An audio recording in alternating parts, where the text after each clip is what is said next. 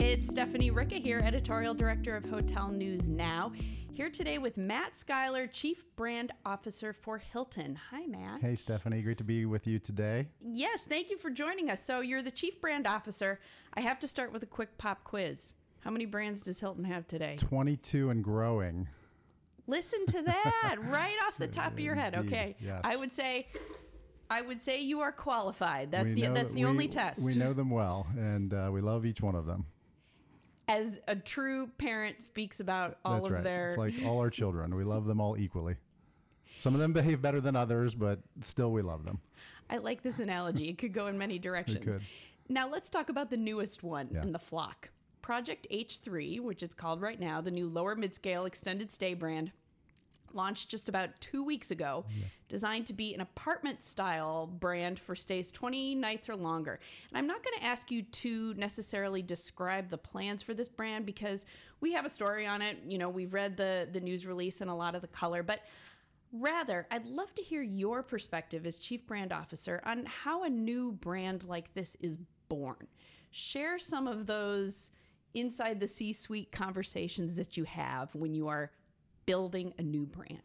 It starts with a lot of research. We really study what guests are seeking in their stay experiences. We study the way they travel. We ask lots of questions about what products might meet their needs as they travel. And we marry that up with a landscape review of what exists in the marketplace. So, is what they need fulfilled by a product that exists either in our portfolio or we'll study competitor products to say is something that the competitors are offering meeting their needs? And should we have a product like that? So really this brand called right now project h3 while we wait for trademarking to fulfill its destiny is born out of that. We looked at the post-pandemic stay behavior and we noticed that a lot of guests are seeking longer stay experiences.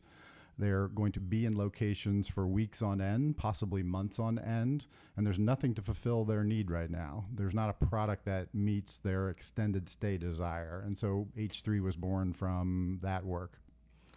So, when you talk about doing that research to find out what customers want, dig into that, unpack that a Yeah, little bit. yeah. Are you having focus groups? Are you looking at surveys? Are you looking at how guests typically use a room now? What are some of those ways that you go about gathering the information where you can be sure that what you're coming up with is meeting that need? Yes, yes, and yes. We do a lot of surveying, first and foremost. We study guest behavior. We ask follow up questions. We ask questions of people staying in our competitor products. We're looking out over the re- financial results of the landscape of products that exist, and we marry all that up. But I'd say primarily it's you know surveying. We literally will ask our current suite of guests what products do you yearn for that we don't have. Then we'll dig a little bit deeper. We'll double click into that to say, well, if we had a product like this, what would you think of it?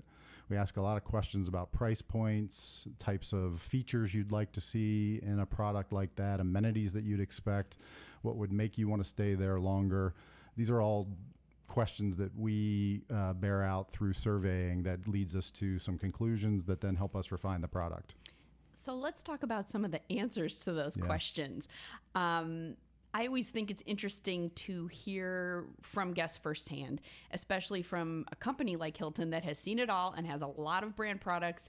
You should be pretty able to say, okay, yes, we anticipate people want this or view a product this way. But what are some of the surprises? What are some of those really cutting edge travel trends that may have surprised even you as you all talk to consumers who tell you what they want from travel? How was it maybe different from what you thought? Yeah, I think, uh, let me just say a general comment. I think things have evolved pretty rapidly post pandemically in terms of guest expectations, needs, desires.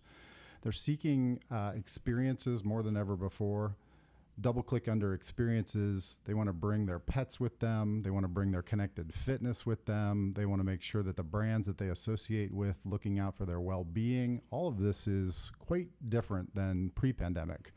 So our products, just as a general matter, are trying to pull those threads all the way through them. Everything uh, now is looked at through the lens of wellness and well-being. We want to be pet friendly across our entire portfolio, so we've made moves in this regard. How about EV charging? That's a big one right now. People are seeking opportunities to charge their electric vehicle as they travel. So that's one that's high on our mind. With this product in particular, though, uh, it's interesting to see the notion of experiential traveling being extended, a uh, combination of business and leisure, and stay occasions that bear out over weeks, not days and the opportunity to bring your work with you is quite different post pandemically than it was pre pandemically. You can bring your laptop and uh, off you go, and you can be away from the office for weeks on end and experience a different locale around the country or, for that matter, internationally, and still stay connected to your work. This is considerably different than just a few years ago. And our product suites need to match this need. This extended stay brand will have an apartment like appeal in this regard and will allow guests to live as they would in an apartment in a location that they are interested in experiencing. So that's a trend that we think is inexorable. We don't think this is going to go away. If, if anything, it's growing at a growing rate. And this particular brand, Project H3 for us, is meant to meet this mark.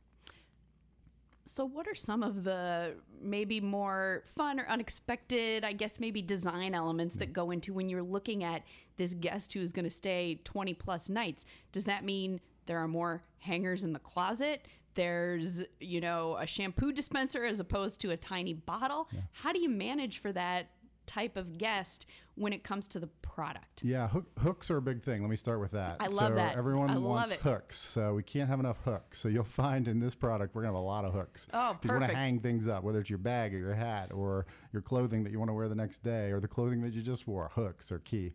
Also, exposed closets are a thing right now because you want inventory of what you've got hanging out in your face uh, during your stay experience obviously bathrooms and bedrooms are the ultimate key relative to an experience in any of our brands this one in particular. And so got a really thoughtfully designed bathroom that interestingly enough in our guest research uh, a bathtub was a preferred uh, style of bathroom. That was somewhat counterintuitive to us. We figured showers are kind of the thing now but bathtubs uh, were a, a really uh, surprise uh, relative to the surveying that I mentioned earlier.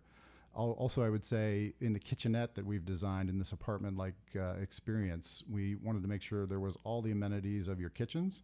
And we thought maybe a stove, do you want one or not? And the surveying indicated, yes, we'd like a stove. So that was a bit of a surprise. So We've got stoves, microwaves, refrigerators, uh, obviously a sink, and the kitchenettes that go with this product as well. And the bathtub. And a bathtub. Yep, that uh, is going to be an opportunity for owners to have a, a, a, complement of rooms that some of which would have bathtubs, some of which would just be shower borne. Lighting in the bathroom, not a total surprise, but the passion around having great lighting in the bathroom was interesting.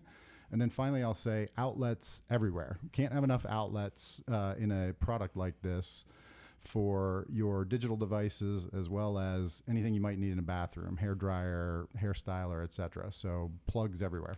If you're staying for a while, then you're really unpacking. Correct. You're going to unpack and you want to experience it like you experience your home. And you've got the conveniences of the things you need, like outlets, where you want them in your home. And this is uh, certainly high on the mind of travelers these days. Matt, I want to ask your response to a question that I because I think you'll be really uniquely suited to re, to reply to this one. So, here's the scenario, right? You're at the dentist and your dentist says, "What do you do?" and you say, "I'm the chief brand officer for Hilton." And then he says, "Oh, there's just too many brands out there. People don't know the difference between hotel brands." What's your response to that? Well, we think they do, and we think that the differentiation is important. I think first and foremost, the stay experience is on the minds of guests as they plan their travel, and different products meet different needs relative to that stay experience. If it's a soccer tournament in some field uh, structure somewhere in the middle of a state, you're going to want a focus service or a suite like product where you don't need all the amenities of a full service or a luxury hotel. It's just a place to crash for the night, put down your sports equipment, be ready for the tournament the next day when you're going on a trip of a lifetime, you want that to be more of a luxury and full service experience. So we define our brands via what we call swim lanes. And those swim lanes have differentiation that we think matters to guests. We know this through all the surveying we do. They want different products for different reasons at different times. And we think it's important that we meet that mark and have those products for them in the places that they want them. And so I, I understand there's uh, a lot of questions around all of these brands, but We see a distinct need for each of them. Uh, as I mentioned earlier, we love them all. And we see opportunities for further growth with brands over time because guests are saying to us there's other products that they'd like to see from us over time.